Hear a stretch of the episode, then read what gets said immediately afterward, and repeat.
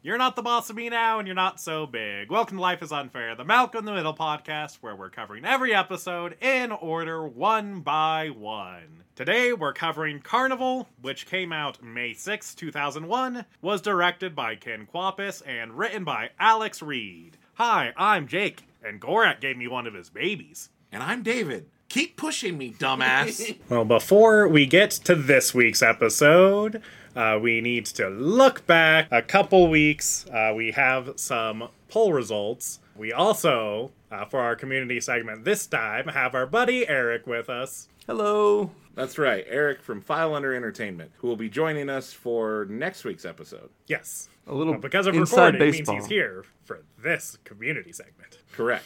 Uh, which I am very glad that you're here for this particular Oh, one, though, and we'll get to why in the emails.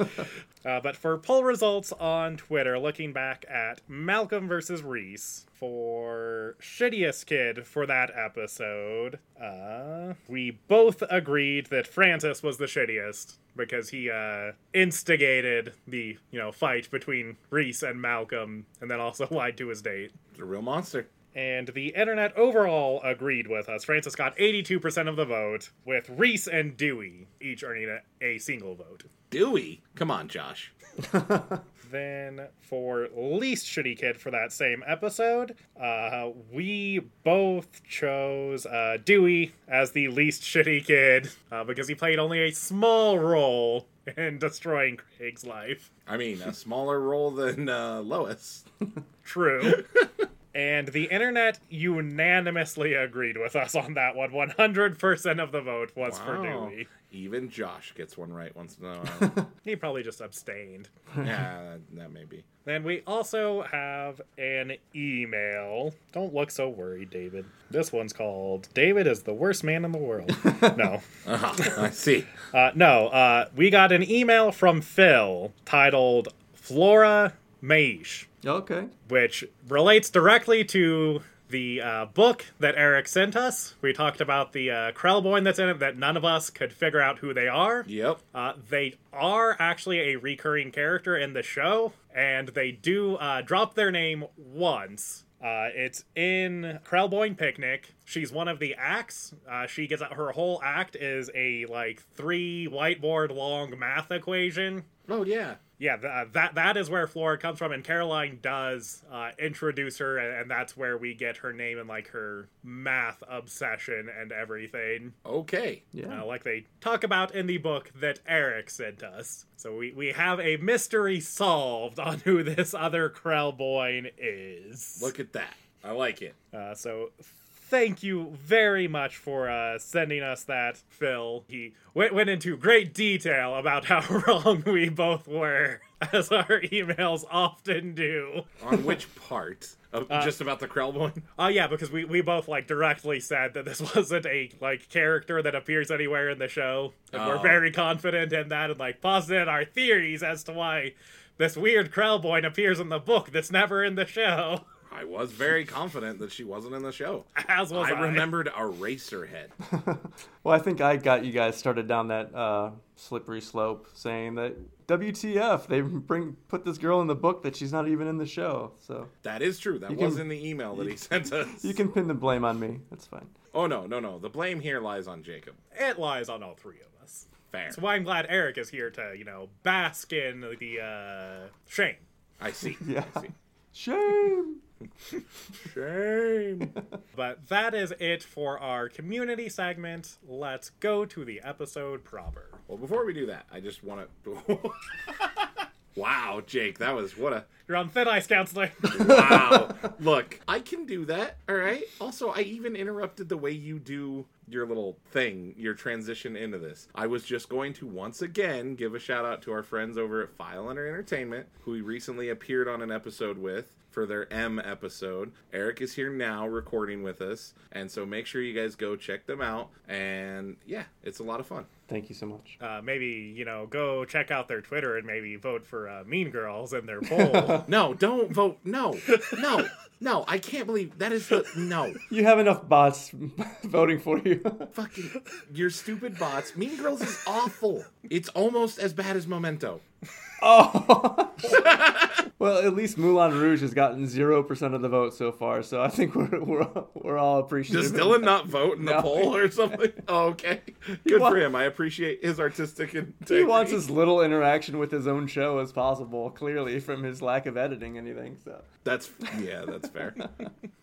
I love it. Uh, okay. Uh, yes, do go check out File Under Entertainment. It's a very good show. Thank you. And with that, let's go to this week's episode. First things first, actually, to uh, directly address the line that you said. Uh, th- there's actually some clarification on an argument we had in a previous episode. In the, the Oh, are you talking about where Stevie call kept saying asshole? yes, Okay. because we were both half right, Okay, and I think we both got there because of the same bad assumption. fair. Because, what was it? Uh, so the, the deleted scene that we were arguing over was uh, Stevie uh, saying the word asshole. Uh huh. Uh, specifically in the scene, it is actually a deleted scene from this episode.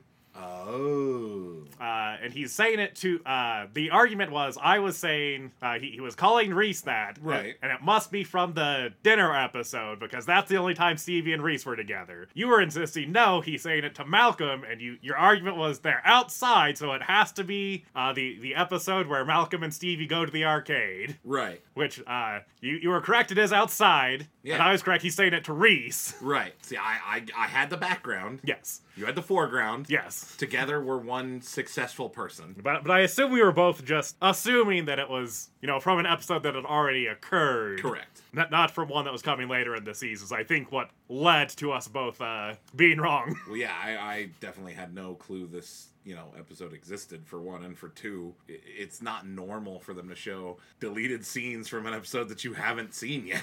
yes, it is kind of weird. Yeah, that's cool though. Yes. All right. Also makes this episode even funnier. Uh, but going to the actual episode, it of course begins with a cold open, Yeah. which is a prank the boys pull on Hal. So They change the time and alarm on his alarm clock so that when it goes off, Hal, like, you know, leans over and turns the alarm off, then seeing what time it says, immediately starts to panic, assuming he's late for work. So he rushes through his morning routine, uh, which includes in the shower, he's trying to brush his teeth and shave all at the same time. So he ends up shaving his teeth and brushing his neck. Yes. Yeah, it's pretty great. Then uh, he, you know, runs out to the kitchen and spills coffee all over himself in his rush to pour it. Uh, very quickly, like, grabs a handful of cereal as his breakfast as he rushes out the door, looking very frantic. And uh, Malcolm turns to camera and says, you know, they have to find some way to entertain themselves when TV privileges have been taken away. This is a trade up.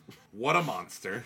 Hal went through hell. Yeah, it was funny. It was funny. But still, proof that Malcolm is a monster. I, a great man once said, if it's funny, is it really evil? Didn't you say that? No. Oh, okay. Well, yes, okay. but but it, it's an Andrew Pan quote. Oh, yeah, fair. At this point, I am having trouble accrediting things he's said unless it's been in like recent episodes and things you've said. You guys are frighteningly close to the same person. I mean, remove the frighteningly, and I agree. No, no, I'm terrified because you live with me. Andrew does not. Yeah, Oh, God, that would be awful. No.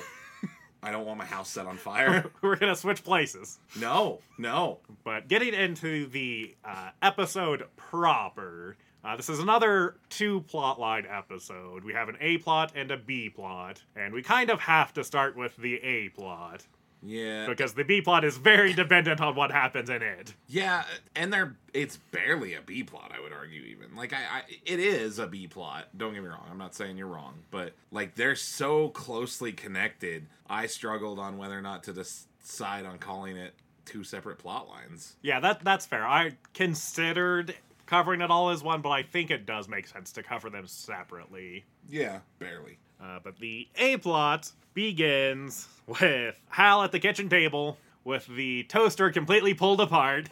And he says that he's discovered why the toaster smells funny and what's happened to Dewey's goldfish. Gross. Yeah, poor fish. Then, as he's doing this, he's wearing like a ratty t shirt that has had the sleeves cut off. and Lois wants him to put on a better shirt because Stevie's there to visit. And when Hal says, why? Know, she likes when Stevie's around. He's a good influence on the boys. He even has them reading the newspaper. Yeah. And we see the reason they're huddled around the newspaper is that they're all staring at an ad for bras. Well, it's not just bras. It's like all female undergarments. yeah, Yeah. but it, it mostly looks like an advertisement for bras. Well, that's like the top part of the ad. I, it's it's a stereotypical like J.C. Penney or Sears underwear ad. Yeah. Yeah, which I never got. Like I was, I I was a horny kid. I I was a dumbass teenager. Like I did dumb shit because ooh boobs, but I never was like ooh the Sears catalog issue number two, page thirty nine. Like that. what? Why? No, they weren't attractive. Like, not that they weren't attractive women, just like that. Ah, I don't know. I, I just, I could never find models in catalogs attractive at all, ever. I was a weird kid, sure, whatever. I don't care. Say what you want. Never could. N- nope. Okay. Apparently, David has very high standards. The weird part of it to me is that they're like huddled around together. That that's the part that to me seems weird. That so I get that. I also have that. I don't understand like the whole like. I, I think I mentioned it. I have mentioned. Yeah, it. we, we, we've talked about it before Yeah. with uh, Francis and Richie watching porn together. It's super weird. I also Yeah. have friends that have just generally actually had sex with other people in the room and not like as part of like part of it. As far as you know. No, no. I I know the story. That it's but it's just mind-boggling. Like I get that there are people who like voyeurism and all that stuff and cuckolds and and if that's your kink, okay, whatever. But to just not care enough that you watch porn or something like that with other people like huddled next to you and touching you that you're not engaged in that act with, that would be fucking weird. No, I agree. It's like porno movie theaters. Why? Fair enough. But when they do finally turn the page on the newspaper, they see that the carnival is in town. The Tri County Carnival. I remember when carnivals actually came to town. I only ever remember, like, the fair. Oh, carnivals used to come here all the time. You've been to a carnival here. You may not remember it, but the first time I ever saw you throw up not from being sick was at a carnival, not a fair. It was at the one that used to be up in the mall parking lot. I've, no, I've never been to that one. Yeah, you- yeah, you have. No, I have not. I think you're. I think you're crossing wires. I, I, I specifically remember what you're talking about because it was the first time I ever threw up from like motion sickness and discovered that was a thing. That that was the fair. That was at the fairgrounds. Also, I'm not hundred percent sure what the difference between a carnival and a fair really is. Um. Well, so I I know the way the difference here, and also I think you're right that it was at the fairgrounds, but it was actually the carnival, and that goes into this explanation. So the fair is state sponsored, and they have everything here. So like we actually have all the rides and everything, and I don't know if this is the same everywhere. Email us, let us know. But we actually have a state sponsored fair, right. and so like they do all the like um, the horse events, the the rodeo, the pig contests, and all that stuff, as well as the rides and everything. And we have those rides and everything here. They're stored in Douglas, and then they get brought here for the fair because they also do uh, a county fair in Douglas. Okay. And so that's the fair. It's like rodeo, livestock shows, and kind of a carnival at the same time. The carnival is specifically an exterior company who brings their gear, their equipment, their staff set up here and uh, they run it. It's just the rides and things like that. They don't do like the livestock portion of it or any of that like state stuff. They don't do the uh, weird creepy lady who always tries to sell you her soap. quick Google search does seem to indicate that the difference is whether it's like a traveling attraction or a stationary attraction. There you go. See? So I'm pretty close. Okay, Also, it I- was a carnival that you threw up at because that's very possible. because that was the year where they were set up at the fairgrounds, which is confusing. But it wasn't a fair because they were there instead of the the the mall parking lot because that was when they started doing the carnival at the fairgrounds for like five years. Then Okay. they, then they went back to the mall parking lot. So apparently they stopped caring about you know the liability of throwing things into people's cars again because that's what moved it. Like one of the rides threw something into somebody's car and like totaled it. Gotcha. Yeah. Really sturdy rides. Anyways, uh don't be scared, kids. It'll only kill you once. But of course, the boys are immediately excited uh, upon seeing this, wishing that they could go, but Lois would never let them. And of course, Stevie's parents definitely out of the question. God, yeah. But Stevie has a plan. I'm so glad we never tried. Like, we were never this dumb. yeah. We were, of course, we also had your parents. And so generally, either your parents or my parents would let us get away with it. Depending Yeah. on, like, it's weird because, like, my parents were super strict, but for whatever reason, like, shit your parents wouldn't let us do, we could just go do at my house. Yeah, yeah. I feel like we had a pretty good read of what we could get away with depending on whose parents we were with. But Stevie's plan is a classic. He's going to tell his parents that they're staying the night at Malcolm's house. Malcolm and Reese are going to tell Lois and Hal that they're at Stevie's house. And they'll just go to the carnival The double alibi. It's a classic. for a reason. God. Then, of course, when Malcolm asks if they can stay the night at Stevie's, Lois immediately says yes. But Stevie's parents take some convincing. So we see uh, his plan for them in action. See, when he first tells them he wants to stay the night at Malcolm's house, they are incredulous. You want to stay the night somewhere else? What's wrong with your bed? and they're very concerned because they don't think the Wilkersons have a proper air filter, and they don't think that their security system is up to date. They don't even have motion detectors. Who does? Kitty Kenarban has a way of just making me feel inferior about my home. She's not even talking about me, and she's in 2000. Yeah, but Stevie tells them that it'll help him feel normal. And he turns, and as soon as he's turned, he has a shit eating grin on his face, and he says, Fish in a barrel. So good. With their plan successfully executed, Malcolm and Reese are talking in their room about everything they're going to do, and they notice that the closet door is cracked open, and Dewey is spied on them. Which he probably learned from Reese. That nah, that that doesn't seem like a Reese move. That requires a degree of subtlety. Okay, fair. Maybe he learned it from Malcolm. Maybe. He didn't This- learn it on his own. No, this could be a Dewey original. Uh, this feels authentically Dewey. No, because it feels bad. Yeah, Bad things don't come from Dewey. I mean they do though. I think we're going to argue later. I think we might. but Malcolm and Reese, of course, threaten Dewey upon finding out that he heard everything. And he says that he wants to go to the carnival too. I love this scene because, like, y- you know that he's not actually, but I love the way they filmed it with, like, Reese is holding him up against the wall by his shirt collar the whole time. I just, I don't know, something about that and the way they keep flashing back and forth between the boys. I love this scene. Dewey threatens to blackmail them, which then prompts them. Uh, first, Reese just threatens to beat him up. Then, when that doesn't work, they expand their threat. Malcolm says that they'll free any pet he ever gets. Reese says that they'll break any toy or game. Anything he ever loves, they will destroy. And Dewey says, Do what you have to. Yeah, good for him. Stand up to those terrorists. Cut to uh, all three of them standing together in the kitchen, explaining that Dewey's going to be going to Stevie's house as well.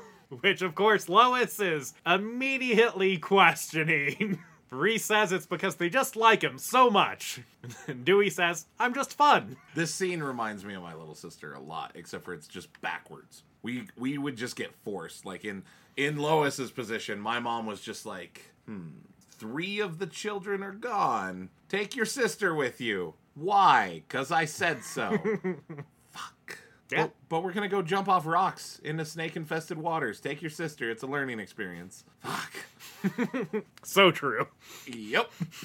but Lois, uh, accepting that they're, you know, willing to take Dewey uh, themselves, says that Kitty doesn't know what she signed up for. She's gonna talk to her and make sure she understands the shit show that's in store if she takes all of them. But Hal stops her and points out that with all the kids gone, they would have to find something to do, you know. Alone.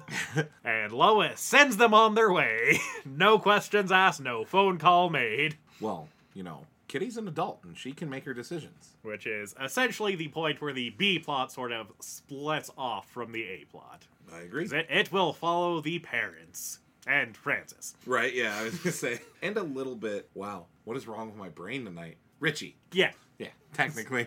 secondhand. But following the boys as they go to the carnival, they arrive as everyone is leaving because the carnival closes in, uh, they say 15 or 20 minutes. I think they said 15 minutes. And the reason they're so late is because they had to get off the express bus because Dewey had to be. God, I can't imagine living somewhere where you had to get around by bus. We just walked everywhere. Yeah. Yeah. But I mean, it's a little different now. The town's a lot bigger, but when we were kids, we could walk from like the furthest end of town to the mall in about two hours, two and a half hours. No, it took us longer than that, I guess. Yeah. Time just feels weird when you're a kid. I guess it ended up taking us like, because we were gone most of the day. Holy shit, never mind. It took like five and a half hours. Yeah. Yeah, because we we walked from PV to the mall and then hung around at the mall for only on a. We weren't there very. Oh shit. Yeah, never mind. Yeah. Never mind. That walk took a long. It feels like it was so short, but never mind. Yeah, you're right. Okay. I really that was another moment where I wish all the audience could see could have seen your face because I was like, yeah, we walked in two and a half hours, and Jake just looked at me like, no, we didn't. I, I- I'm glad that I just won an argument without saying a word. but with only time for one ride, they decide to go to the Tower of Terrors. Uh, which it, it, it- that's what Malcolm calls it, but it's not the title on the ride when they get there. Okay, okay. I was gonna say that's But when they do get there, and I didn't write down the name on the actual I- ride, I just know it wasn't the Tower of Terrors. I don't think he says tower. I think he says cave. May I'm pretty I'm- sure, and I'm pretty sure that's what's written on there. Maybe. I'm pretty sure. Or I- tunnel I- of it's it tunnel mu- of terrors. It could It's be tunnel. of I, I could have misheard tower as tunnel. That Yeah. makes more sense. It's tunnel of terrors, 100. percent okay. Yeah, I, I may have just misheard that. Yeah, my short term memory is great. Unlike, uh, but my long term look recalls iffy. Some days it's great. Some days not so much. But when they get there, it is closed. Uh, he is actively closing it down as they get there. And Malcolm says that they still have a couple minutes before it's supposed to close. And he says, not according to my watch, and holds up his wrist, which has no watch. And when Reese says it's a county carnival, what are our tax what are our tax dollars paying for? He says the police, who I'm going to call if you don't leave. And he just turns around and ignores them, going back to uh, presumably shutting stuff down. Yeah, you know, doing his job. Yes. How dare he? Now they had a few minutes left, David. Effectively, Malcolm and the boys are those monsters who walk into a sit-down restaurant that closes at nine o'clock at eight fifty-seven, and are Uh-huh. like, "I'll have a water and a roll and maybe a salad." Uh huh. Get the fuck out. No, David, they're much worse than that because they're not even actively paying for this. Right, right. There's no like even tip money to compensate this guy. well, that's that's why I was trying to think of like all the like The, things the, that the give cheap you stuff, yeah. well, and things that give you for free, like at Olive Garden and stuff. But they, of course, being them, as they're complaining about this guy not letting them through, are just letting themselves onto the ride. Then we see them on the ride. They're all talking about how lame and not scary it is, including Dewey. And they're just pointing out how fake everything looks. Uh, then, uh, about halfway through, everything goes dark and the ride stops. And uh, now, alone, uh, trapped in this place that they can't find their way out of, they're just going in circles. They, they're starting to get scared, especially when Malcolm says that they, they just need to you know, keep their heads and find a way out of here, and they'll hold each other's hands so they don't get lost. Then Reese says, I thought I was holding your hand. and they all run out screaming. Have you ever been stuck in a ride for any reason, like Uh, in the dark? Not in the dark. No, I, I've been like stuck on a ride that like malfunctioned while like like once they're like up in the air and stuff. You would have. but uh, n- never a ride like this. I have, however, gotten out of the cart and like this exact version of the fair ride though Really? as a kid. Yeah, Oh. all the time. I never, I never like wanted to, but uh, uh, so my family and I. Do you remember Silverwood at all? No. Okay. Um, it's it's like the the big Idaho theme park. It's it's basically to northern Idaho what King's Flags was to Ohio. Kings Island, David. Kings Island, whatever. Fuck, I never got to go because I was sick. It's bullshit. It's pretty. It's pretty great. I fucking hate you. Anyways, it's it's kind of a big deal. It's it's a really awesome place. But uh they have one of those like water rides, you know, where it's the big circular raft Uh-huh. and you sit around it. Well, they didn't have enough people to fill our raft. Well, my whole family one are smartasses, and two, we're not small people. So they cram us all on one side of this raft, and we're bouncing off of the walls like crazy. Because of course we're reaching over the edge and splashing my sister with water, and you know all the things you're not supposed to do because it like throws you off course and everything. You know, Yeah. yeah, it, true nature of our family. Um, also, this ride is really cool though because like random passerbys can like put coins in and spray Uh-huh. you with jets. Now they have the exact same thing at Kings Island. Yeah, it's so great. I fucking love it. Anyways, uh, especially because I'd like antagonize people and then duck and they'd shoot my sister in the face. But anyways, um, we got stuck in one of the tunnels because we were trying to splash Deirdre, and we veered off. And there's there's like this corner, and there's just enough of the rock outcropping that would like stick out. And we got caught on it. And of course, we're all, you know, on the opposite side. Because, like I said, it's just us. And so mm-hmm. we're all on the opposite side of the rock. And we sat there for probably like, oh, I don't know, 15 minutes or so. And like, we even got passed by two other rafts who were just like laughing at us. And finally, my dad and I had to just unbuckle ourselves and go over and like push us off the wall. But as I just remember as a 13 year old kid being stuck in this like huge dark tunnel where you can't see anything except for the light on either side and like the little lights along the way. But of course, we're not stuck in the lights. and uh you know hearing the water rushing and stuff and like hearing people laughing and yeah uh it was it was not as creepy as i think being shut in this but at 13 i was like ah fuck this is where i die But w- w- when they do finally make their way out uh, of this little horror ride, they are wandering through the completely desolate carnival. Of course, everyone has gone home. And they find a security guard, and they're debating whether they should go talk to him or not. Because if they go talk to him, they could be in trouble. And Reese suggests that they just jump the fence. When Malcolm points out, what'll we do about Stevie? He says, we'll just do it in phases. We'll climb to the top, we'll throw his chair over, and then we'll do the same thing with Stevie. and at that point, Stevie calls out to the security guard. I, I mean i don't blame him reese is the one pushing him and reese is a crazy person yes. yeah Re- Reese is both cruel and dumb enough to do this. yeah yeah yeah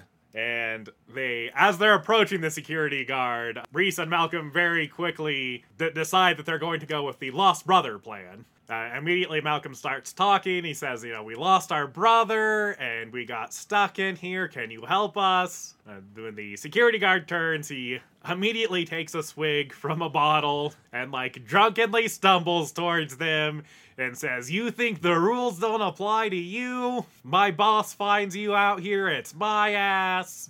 Takes out a chain with it looks like just a brick attached to it, this security guard is a mortal kombat character right? drunken security guard And he immediately like smashes one of the you must be this tall like signs that's like a little kid figure and starts to chase them as they run away screaming. Also, I think this guy's been a security guard in literally every role he's ever had. Okay. Because he also was in one of those Disney movies as a security guard at the school or something. Maybe. I, I don't remember. But I recognized him immediately. And I was like, oh, hey, look, it's the security guard guy. Okay. Then they immediately lose Dewey, which Reese wants to just leave Dewey behind. He says he's quiet. Mom and dad will never notice if he's gone. and we can cover for him.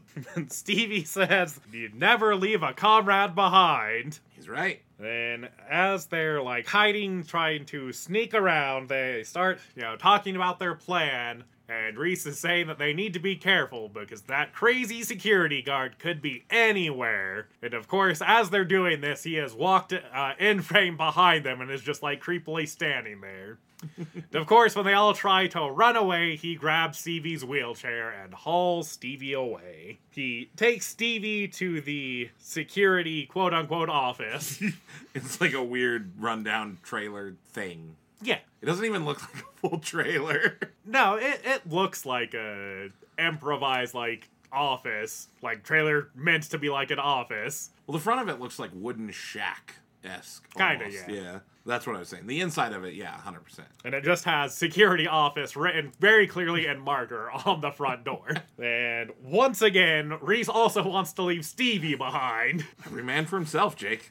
He says it, it could just be Stevie's time to go. Who are they to tamper with nature? Such a Reese answer. But meanwhile, in the office, the guard and Stevie are exchanging jabs.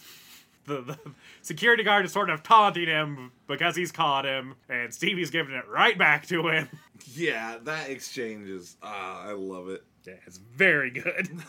then finally, the guard walks over and sort of like gets in Stevie's face, sort of menacingly, and jams something in the wheel of Stevie's wheelchair so that he can't escape. While he goes to look for the other kids. Do you know what that is? I could not figure out what it was. It's one of those. Okay, so it's uh, it's uh, one of those steering wheel locks. Oh, okay, Like, yeah, that it- makes the- sense. like the anti-theft bars that they put on steering wheels and stuff. yeah, Uh, a club or a jack. They're actually kind of cool.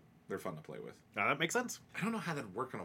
I guess if you go sideways and get like both wheels and just stop it from spinning. Yeah, I, it looks like what he does. He just sort of took like the crook part and like just jammed one of the wheels. It looks like it'd be pretty easy to remove. Yeah. But outside, Malcolm and Reese are hiding behind a porta potty, uh, once again trying to make plans to to rescue Stevie. And run away. Yes, and Dewey pops out from behind the porta potty and scares them both. He like screams at them as he jumps out, and they both scream. Then Dewey says that his new friends might be able to help them get Stevie back. And off screen, Dewey has befriended the uh, sideshow acts, uh, which are a lot of the like standard, like stereotypical sideshow people. Yeah. Yeah, you got the, the, the bearded lady, uh, the contortionist who is like actively walking on his hands while contorted, and a guy with uh, like uh, skin flaps that kind of look like gills. Yeah, we'll, we'll, we'll, we'll talk about the, the, the sideshow stuff. I know we will. Uh, Unless you have something pressing to say. I don't. I just I, like I know this was made in 2000. They go and they knock on the security office door, and the security guard, whose name we find out here is Phil, answers and he negotiates with the guy with the skin flaps, whose name we find out is Gorak. They they have like a little back and forth where they tell him to be reasonable and let this kid go. And when he says no, they ask, Is this about the birthday party? And they explain that they couldn't invite him because then they'd have to invite everyone the food vendors, the ticket salesman, the uh, Transport transport guys, everyone. And I can't afford that. But they invite him to their next poker game to make peace. Seems like it's going to be a great poker game, Yeah. as we'll find out later. Then the, the people from the sideshow uh, see, make sure that they get home safe. They pass them off to their parents. And ends with uh, the, the boys walking home as, as their parents are in the car behind them. Yes, I love not to jump towards the end of the but the van honks and then it cuts to the the boys and uh, they're pushing Stevie and the other boys are walking. Yes, and they're all once again complaining about how the night went, except for Dewey, who has a big smile on his face. And when Malcolm asks why, he holds up a goldfish and says, Gorak gave me one of his babies. Uh, and that wraps up the A plot. So we'll go over to the B plot, which starts with Hal and Lois at home alone. They are in the kitchen, like making out against the refrigerator, sort of while cooking dinner. And uh, when Lois says they, they have all night, she asks Hal to open the rolls. He like holds it to his chest. And rips it open yes, sensually. yes. You know what?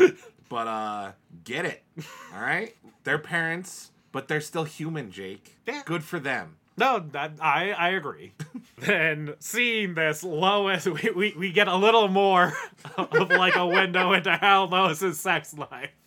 So immediately Lois starts going into like a role playing scenario, saying that uh, her papa will kill her if she finds out she's getting with one of the field hands. Uh Which prompts them to go to the kitchen table And it's very clear they intend to just bang right there on the table. Yeah. Until the phone rings. they let it go to the answering machine, and it's Francis who says he's at the emergency room, and the doctor says they're pretty sure they can save his leg.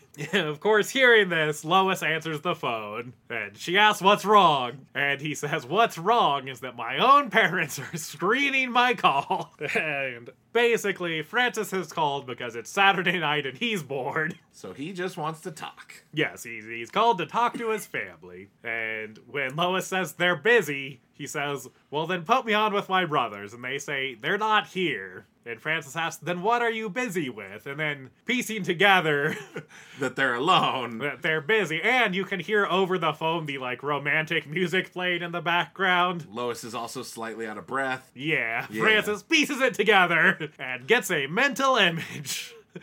And comments on how disgusting it is, and he walks away without even hanging the phone up. Yeah. Look, you called them. That's on you. Then, uh, the next interruption for Lois and Hal is the Kenarbans show up because Abe wants to kiss Stevie goodnight. He's kissed that boy goodnight every day since he was born. Yeah, it helps him sleep better. It helps Abe sleep better. I get that part. Yeah, it's a very sweet moment. It is, but also let him grow up. True, Like- but it's still very sweet. Yeah, like it makes sense with my kid. My kid's like a year and a half old. If I'm still trying to do that shit when he's 10, you have my permission to hit me. Okay, 'Kay. noted. Yeah, if I'm trying to be Abe Kenarban, just hit me with a baseball bat. But they knock on the door and no one answers. They're starting to get concerned about why it's taking so long. And they hear a crash, which prompts Abe to like uh, knock more frantically and yell out, "Is everyone okay?"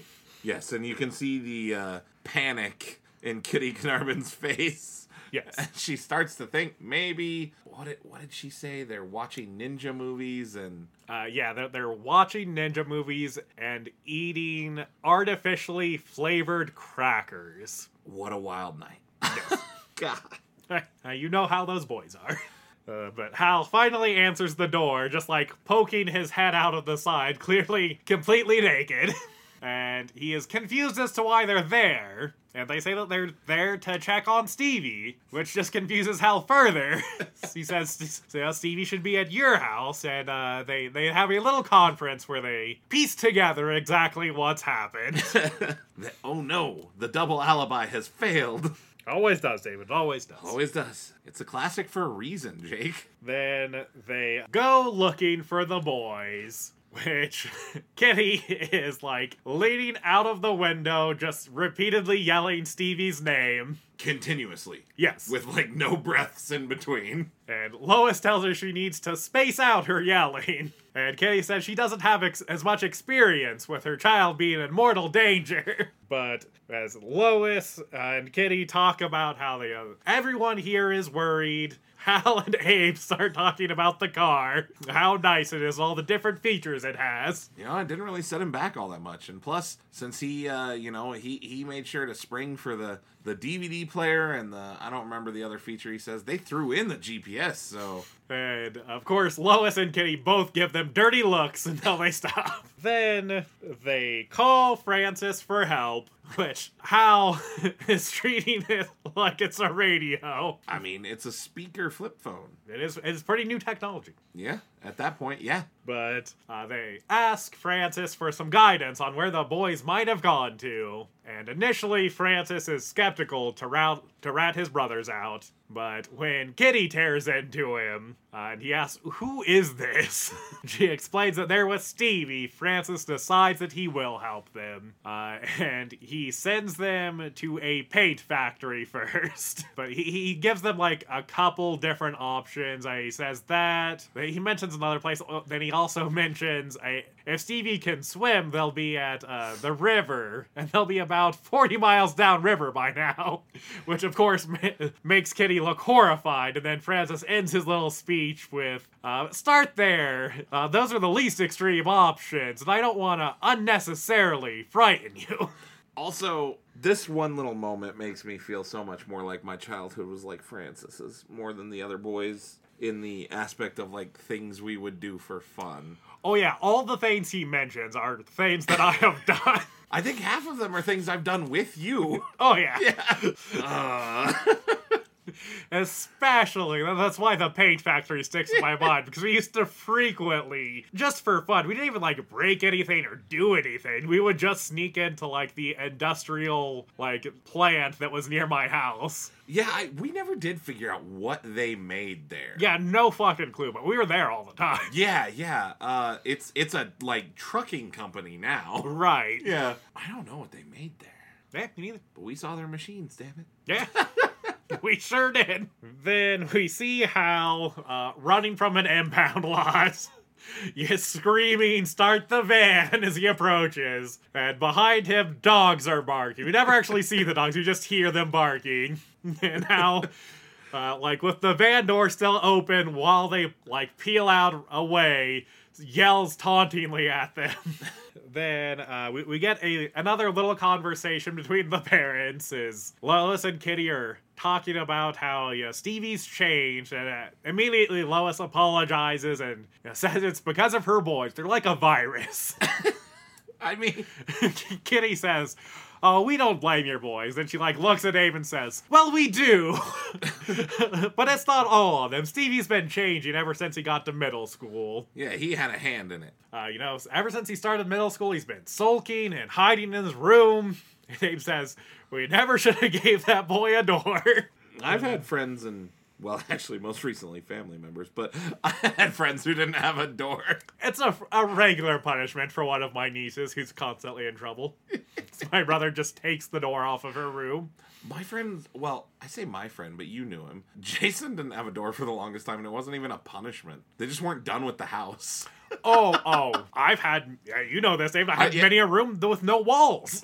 yeah, you had many a room that wasn't a room. yes, a, a sheet that divided the living room in half, There and was- half of it was my room. Yep. There was a period of time, I want to say for like two summers in a row, maybe longer, where I never was sure when I came out to your house where your room was going to be. Uh, that's also true. I live. I literally lived in every room in that trailer except my parents' room at, at different stages. and not rooms. Yes. Yeah. and th- that that was what's like my dad was done adding rooms to the trailer, so it was big enough for all. Of us. Because when we moved in, it only had two bedrooms. Yeah, yeah, yeah. It's, By the time we were done, it was a I know. four bedroom house. I was say because one, two, three, four. Wasn't it five? Or no, No. he didn't finish converting because you had the dining hall on the other. yes, because they wh- talked about. which was a sheet room at one point that Right.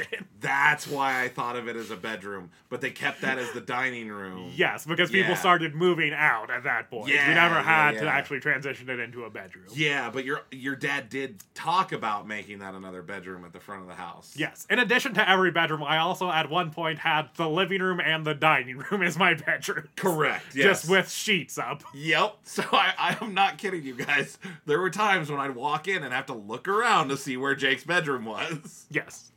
It's fine because you know it was my uncle's house. I just walk in and do stuff anyways. But Uh, I but still, anyways, I still remember how cool we thought it was when you moved to the back bedroom. it was exciting stuff. It was Yeah. the first room. I know. and then Willie started running up the walls. Yes. It was still a room though. It still had walls. The walls had holes in them, a lot of. But it had walls and it had a door. It did. It was pretty great, It's good times. dude. People are gonna think we're so trashy. I mean, we had We the- are. Look, by the time we were done, we had the nicest damn trailer in the trailer park, though, David. Oh, that's true. It still is. You can see it from the interstate. Yeah. You can see a ton of the work that we did, and some other person is profiting from it. True. It's They've also lo- let a lot of it go. They It's have. very annoying. Yeah, like the yard that on the front that we spent so much time with your mom working on Uh-huh. looks like shit. Yeah. Yeah, Yeah. you want to smack those people, Anyways. Right? Look, we put a lot of work into this Right? place. My childhood is buried here. Back to the episode. After like talking about how you know Stevie's uh, been going through changes, Abe says you know he he can't wait for a couple months for him to go back to normal, and Lois and Hal just laugh at. They inform him that it's only going to get worse as he transition into being a teenager. Yo. That's what teenagers do. Hal's uh, little speech uh, ends with Lois asking, What's that vibrating sound? and Hal says, Oh, it's the massage function. and when Lois once again gives him a dirty look, he says, Okay, I'll turn it off. Look, I don't understand why you can't be worried and look for your kids in style. I, I I'm with you. Yeah. I agree. If I happen to be getting a shiatsu massage while also looking for my kids, as long as I'm being productive. I mean, to be fair, though, I think the larger issue, because this scene also starts with Hal pointing out, uh, oh, uh, a side window defroster. I've never seen that before. so I think it's more the issue of Hal keeps getting sidetracked with how nice this car is and losing focus. He doesn't need to focus, he's not driving. He was plenty focused in the impound lot. the dogs help. Then uh, Francis calls them and he says he's talked to Richie and he has a couple ideas. He says that there's a porn shop that's having a uh, uh, parking lot sale and that the carnival's in town. And immediately Abe does a U turn and starts driving. And Lois says, Of course, the carnival.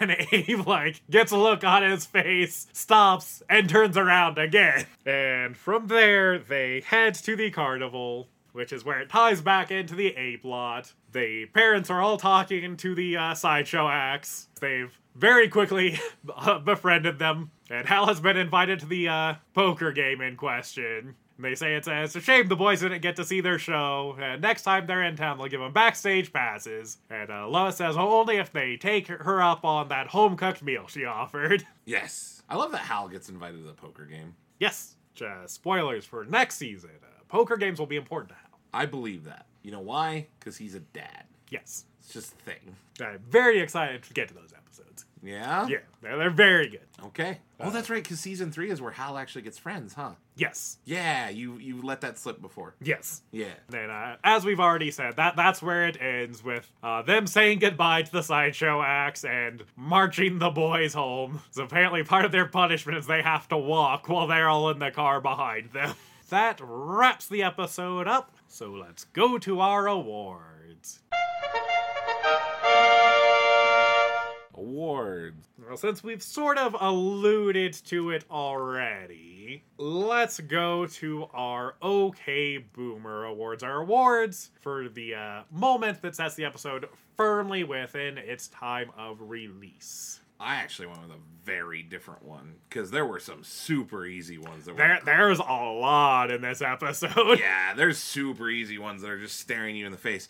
I went with a very obscure one. Okay. What's interesting is I'm surprised you caught it, and it um, you've mentioned it already. But why don't you go first with yours? Because I feel like we're gonna discuss yours more. Uh, yeah, I just mostly just wanted to make sure it got covered, which is why I chose the uh, sideshow act, or you know, more derisively referred to as the the freak show. Yeah. which isn't well mostly isn't a thing anymore spec- especially like this type of sideshow act uh the like traveling carnival uh sideshow act Well, and even more than that, like a lot of them have gone away from the not to mention the name of another, but like the freaks and geeks style show. You know, it's not the people biting heads off chickens. It's not the people with irregularities and deformities being put on display and mocked and. uh, as much. There is still so uh, there there hasn't been like a national traveling uh carnival sideshow since 2010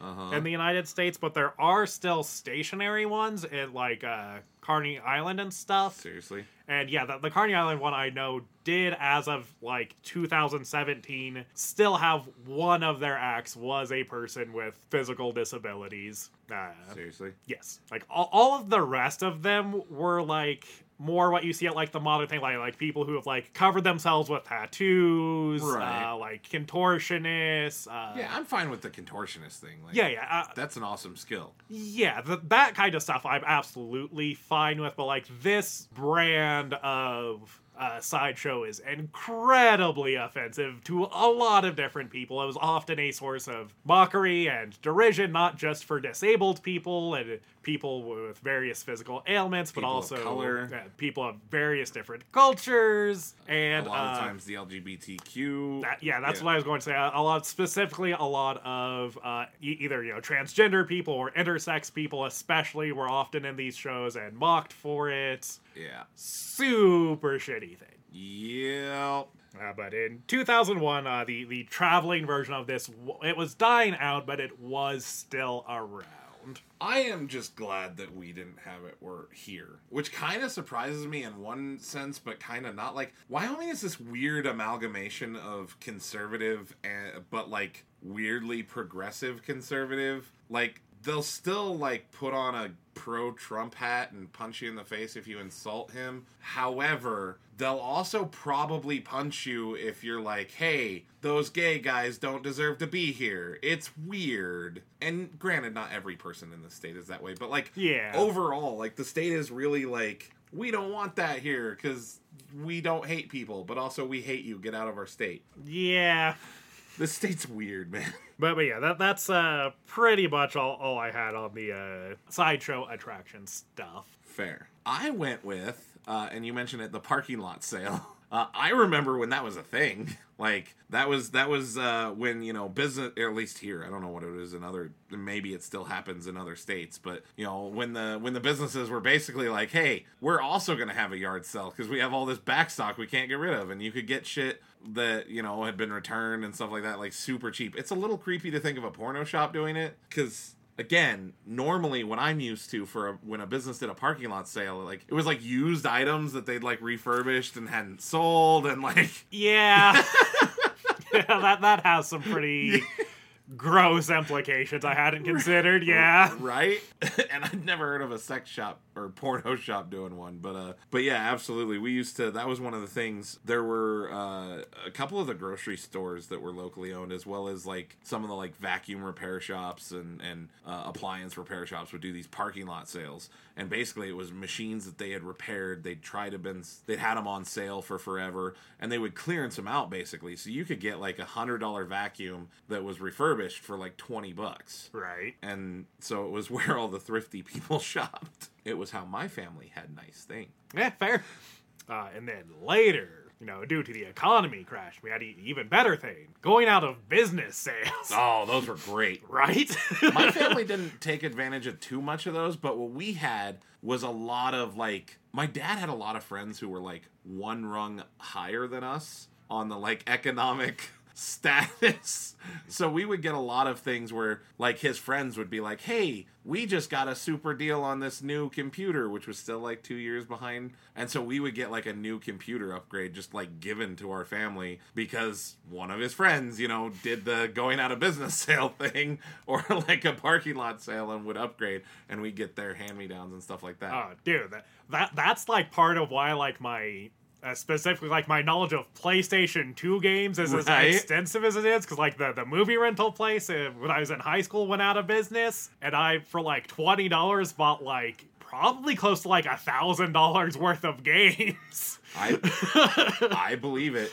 Oh, what was the big thing I got? Oh, that's right. I got a ton of, and I wasn't even into them at the time. Is the funny thing. I bought my nephew like six hundred dollars worth of Yu-Gi-Oh cards at a going out of business sale for fifty bucks. Yeah. Yeah. Uh, so I no, I, I get it. Uh, little knickknacks and stuff like those. There was a period of time in our town. If you'd walk downtown, there was always a business going out of sale. And you could find just random shit. You know, bookends for like two bucks. Uh, just random shit you didn't know you needed.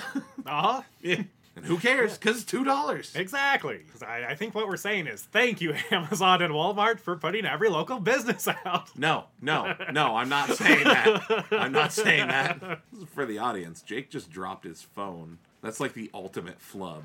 And I, I don't mean he like dropped it like on the desk or like onto the floor in between his legs. He somehow managed to like throw it three feet to the right. It rolled. Uh huh. It did. That was impressive. Is all I'm saying. I agree. Well, what did you have for your roller skating king award? Your award for the best visual moment. I had, as I wrote it down here, the Hal candle scene.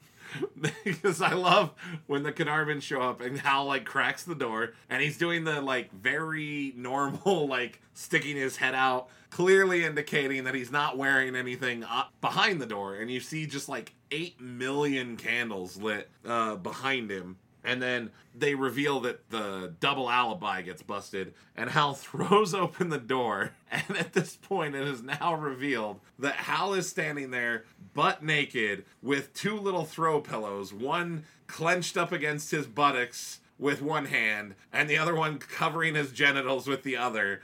And it's just this so Bryan Cranston and it's so funny. And I know it's a tired trope and it's been done a million times, but I don't care. It was just hilarious. The the faces the Kenarbans made, like I, I don't know, just sort of this idea that they've never had a night like that. Like, you have a kid, you know what this is. Like Yeah, but David, they're classy people. They don't do that kind of thing in the living room. Jake, there were candles. That's classy, motherfucker. But no, I, I just I love the way this and then the final thing that just like nailed this as the perfect scene is uh Lois sits up uh, from the couch where she presumably was laying, also naked, and uh, you you know she says hi to Kitty and Abe, and then they discover, of course, the plot, and you see her face turn into what we have lovingly uh, grown attached to as the Lois Rage face. Uh, which seems somehow more terrifying by candlelight and just the fact that she's laying there, you know, naked and she's still ready to kill them. I don't know. I just I love the sce- that scene and the way it's laid out and, and filmed, and I I honestly can't explain why. I just love it. Okay, uh, I have a fairly similar choice for my roller skating king award, and I have it in my notes as the erotic roll package opening. That one was pretty good. It's doing such a good job of like turning this like very mundane thing into like this over the top sexualized movement. Just the the look on Bryan Cranston's face and like the, just the like slow way he tears it open while staring at Lois. You know what it reminded me of? And no one is gonna get this but you, but it reminded me of my wife. Okay. she has this habit of trying to like purposely to like gross or freak people out make like mundane or disgusting things sexual Okay, yeah. yeah you know exactly what i'm talking about where she tried to mess with me or like mess with people it it just it it a hundred percent struck me as that Yeah, this is like a sincere version of the thing your wife does as a joke. Yes. yeah yeah exactly that's Uh, moving on to our next award. What did you have as your hot dog with mustard on it award? Your award for the best line. I had so many to choose from. After deleting some, I still had like five in my notes. I think the one that that took the cake and that I finally gave it to is uh, comes from Stevie. He's talking to Phil. He says, "You caught a kid in a wheelchair. Kudos." Yep, that was also my first choice. it's so good. it, it really is. I had a lot of Stevie lines in the potential Uh, file. same, all but one were from Stevie. But the, the one I'm going with actually isn't from Stevie. Since you took my first one, my, my backup that I went with comes from Reese. And it's when he's convinced that they're going to die in the carnival. And he tells Malcolm, I've always tried to be a good brother. If I ever hit you or broke your stuff, it's because you deserved it and it was fun. that sounds like such a thing you'd say to me. Uh, and and I love that even Reese is like, we're going to die, you know, uh, I'm gonna, you know, make things right. He's still just a complete asshole. Yeah. So good. it's it's very on brand, Reese. it is. Which plot line did you have as the A plot of your heart? The boys. Yes, I, I also had the A plot. Yeah, Stevie is phenomenal. Yeah. Yeah. Yeah, Stevie's great. I also really like seeing I like seeing Reese afraid. Right. Is a nice new look at his character. I also have to say, like, I I love Dewey. We already know that, but Yeah. I I love Dewey, and the fact too that like that's the one part about the way they did the sideshow thing that I enjoy is you have Dewey who's just the picture of innocence, and he doesn't care about any like they're just people, they're just friends. Yeah, I don't I don't think the way this show handled the sideshow acts was in any way offensive. I, I like I think the sideshow act like as a thing that exists in the world obviously is, but I I, I don't I didn't find it in this particular episode. I, I didn't see any issue I with it. don't like the introduction scene, the way they introduce them. Yeah. it's very sort of hyper accentuating their differences and air quote freakiness and now afterwards the the scene in f- where they're talking to Phil is phenomenal because now it's just like normal neighbors. Yeah. I like that. Yeah, I, I- I can see the introduction, you know, sort of rubbing you wrong, just the way that they're presented. But everything after that, they're treated just as People. normal people. Right, Lois doesn't have a problem with him. Neither does Hal. Everybody's talking to him normal. Yeah. Hal's gonna go to their poker game. Phil is like a regular dude. They're you know talking about birthdays. Like I like that.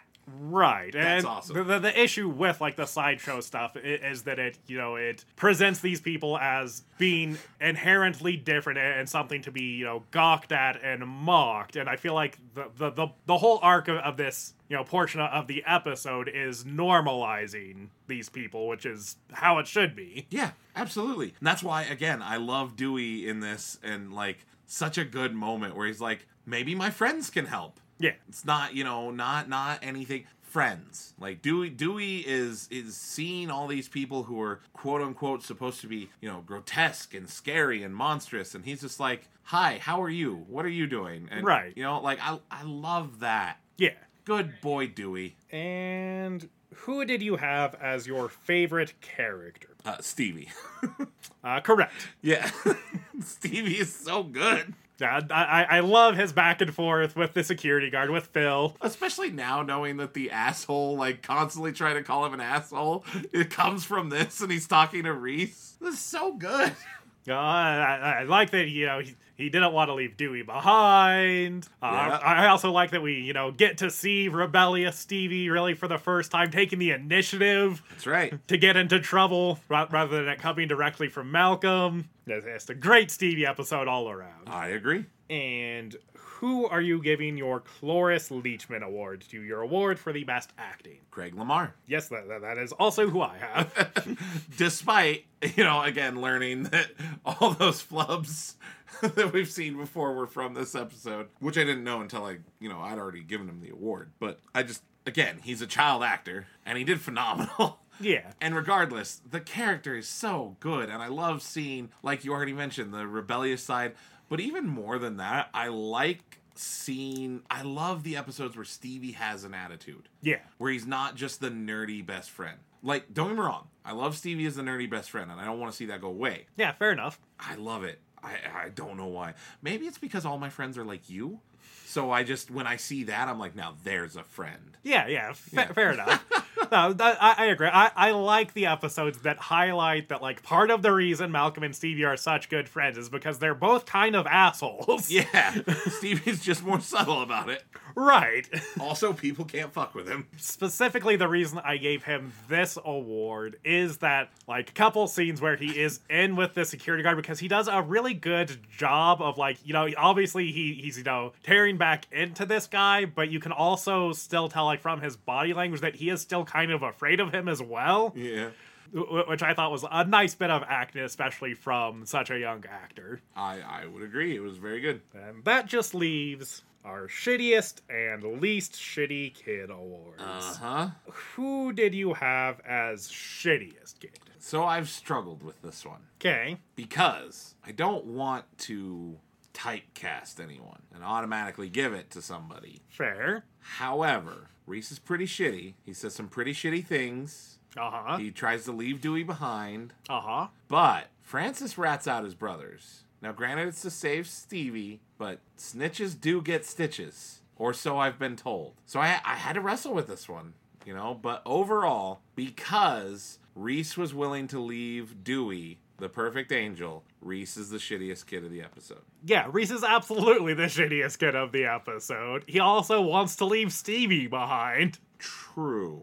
but I, I'm not surprised at that. It's not right. It's the wrong answer, but it doesn't surprise me at all.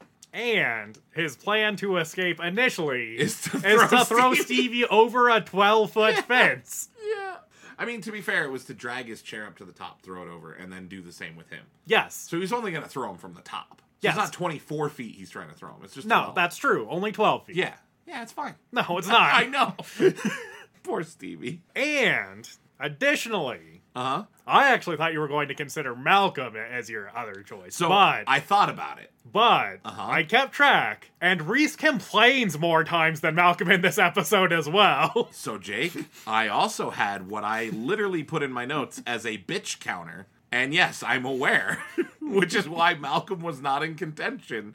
Because for once, I think maybe literally the first time ever, his bitch counter was lower than two other people in the episode. and who did you have as least shitty kid? Stevie. We've established it has to be one of the Wilkerson boys. I tried to give the I tried to give a least shitty kid award to Stevie, and you said no way back That's in you, season sh- one. you shot me down first. Uh, well, uh, kind of. Yeah, you did. Kind of. You I- shot- you no no no. You shot me down first when I tried to give it to Hal. Fair. Then I shot you down. When I tried to give it to another kid, Uh, yeah, I think you might have actually been the one who tried to give it to Stevie, and I I, said be. no because you wouldn't let me use Hal in a previous episode. correct. But either way, because it's the this award- precedent is established. The award specifically says kid. Hal's not a kid, though he is a kid at heart, yeah, and that- I love him. yeah, but that, that was my argument. You said no. well, yeah, because it's a bad argument. It doesn't. This is least shitty kid, and it's Stevie clearly, No. and he's First part of of the all, gang. not an option. No, Second of all, even if he was, Uh-huh. I still wouldn't give it to Stevie. Well, you're fucking wrong. The whole them Look. sneaking out, going to the Uh, carnival, all Stevie's idea. Fine, you're right. Dewey is the least shitty kid. That's acceptable.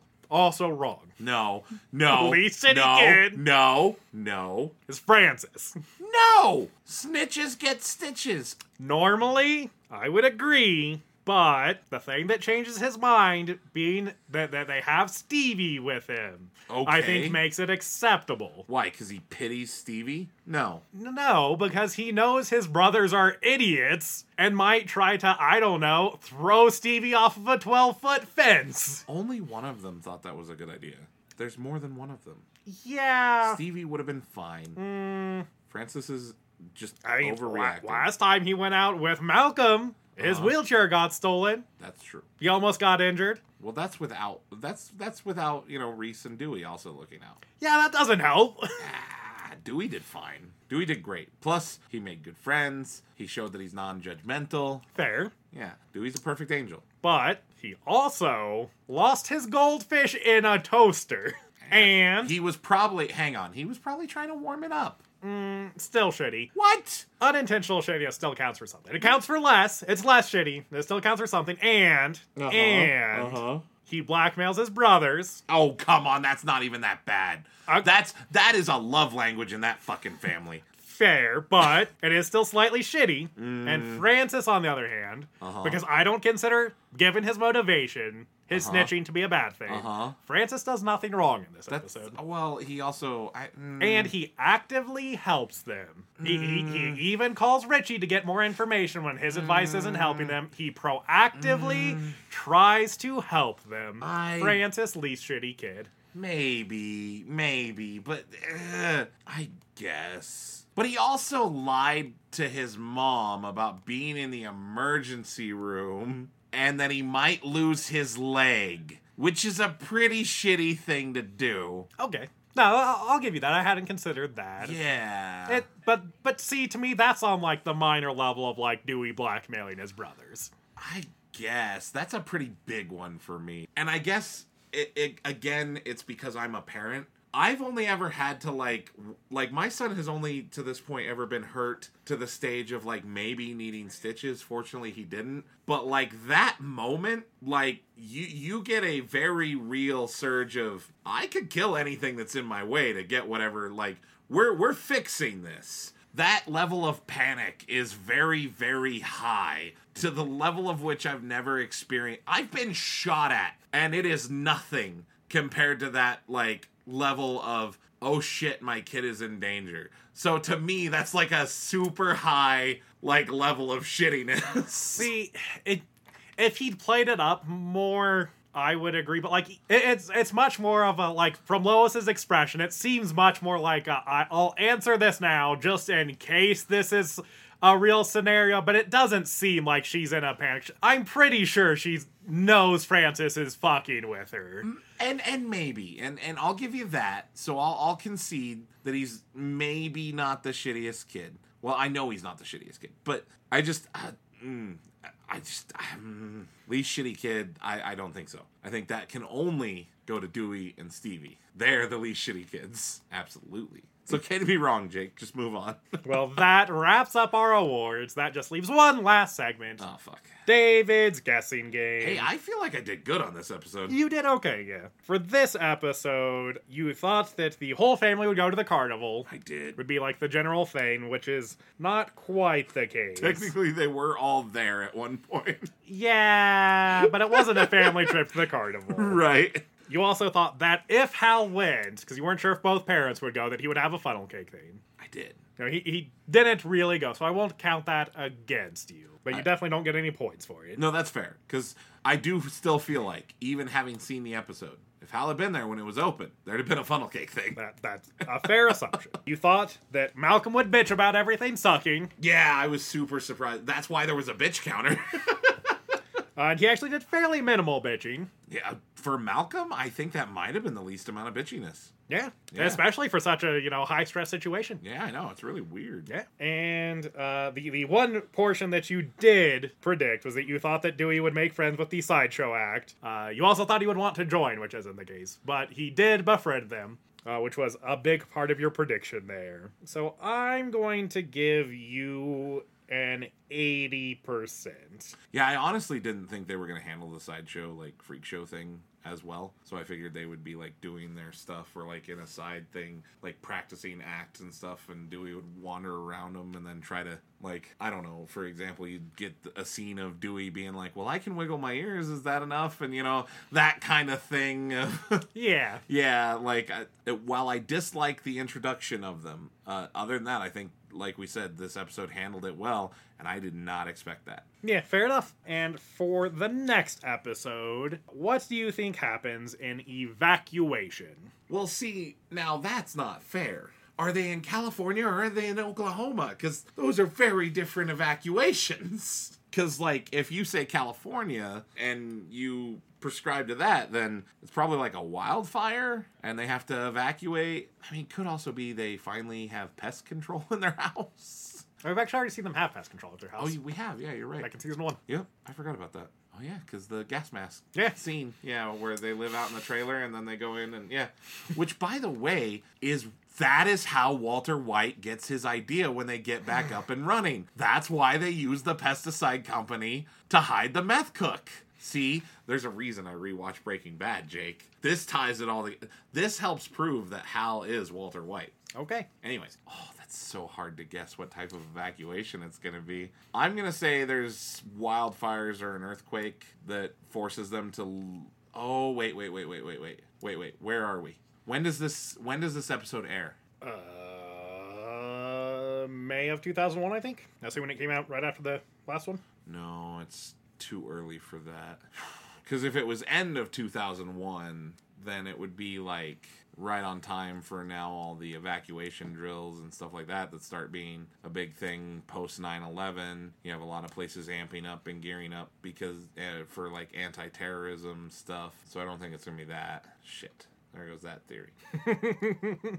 Yeah i'm gonna go with wildfire or earthquake one of the two. Okay. uh, and they have to evacuate and they're definitely gonna there's gonna be some chaos and the wilkersons are not going to do well with it. Hal is going to think he has a plan uh, of what needs to be done and it's gonna be at least slightly askew and not work out the way he thinks. I'm not even sure. Maybe they'll miss it. That's a possibility. Like i'm not sh- like i'm not willing to like bet on that but that would be pretty funny if like there's just a mass evacuation but they miss it and so like they come home or something and all their neighbors are gone and everything and it's just the wilkersons you get to see them run amok in their neighborhood that would be interesting i i, I don't think that's what it'll be but that would be cool Okay. yeah, I'm at a loss for this one. Like 2001's a weird time for evacuations cuz like Cold War stuff has kind of died down. You don't really have the like random town evacuations.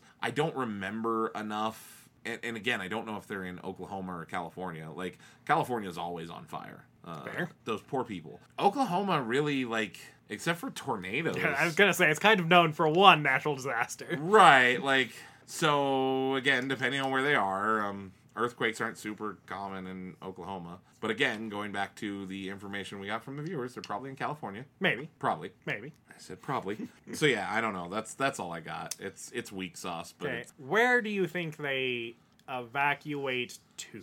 oh, if they actually evacuate and all that, then probably. Oh God, do we get another grandparent? Oh no, probably not. Because if they went home, then you'd see Grandpa, but maybe not. I hope to God, no.